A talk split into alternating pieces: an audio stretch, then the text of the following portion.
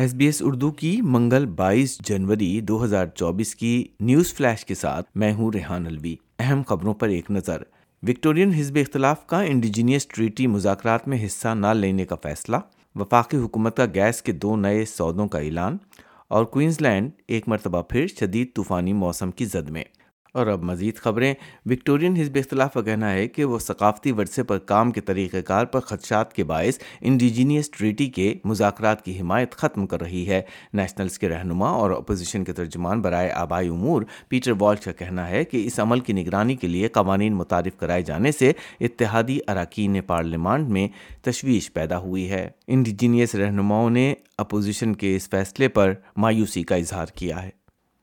وزیر توانائی کرس بون کا کہنا ہے کہ گیس سے چلنے والے اسٹیشنوں کے پاس اگلے دو سالوں تک اب آسٹریلیا کے مشرقی ساحلی شہروں کو بجلی فراہمی کے لیے کافی مقدار میں گیس موجود رہے گی۔ جناب بون کے مطابق حکومت کے گیس کمپنیز ایسو اور وڈ سائٹ کے ساتھ کیے جانے والے دو معاہدوں کے تحت رواں سال سے دو ہزار تینتیس کے درمیان تک مطلوبہ مقدار میں گیس دستیاب ہوگی۔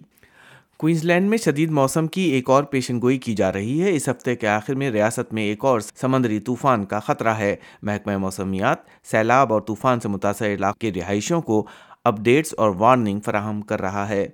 کوئنز لینڈ کے کچھ حصوں کے لیے ہیٹ ویو کے انتباہات کے ساتھ جنوبی کوئنز لینڈ اور شمالی نیو ساؤتھ ویلز کے کچھ علاقوں میں آج طوفان کی وارننگز بھی موجود ہے مہنگائی کے بحران سے نمٹنے کے لیے تبادلہ خیال کرنے کے لیے وزیر اعظم نے مختلف سیاسی جماعتوں کا اجلاس طلب کیا ہے۔ وزیر اعظم نے خزانچی اور محکمہ خزانہ کو کمیشن آف لیونگ ریلیف کے تجاویز پر کام کرنے کا بھی حکم دیا ہے، لیکن انہوں نے اس بات کا اشارہ نہیں دیا کہ ان تجاویز کا اعلان کب تک ہوگا۔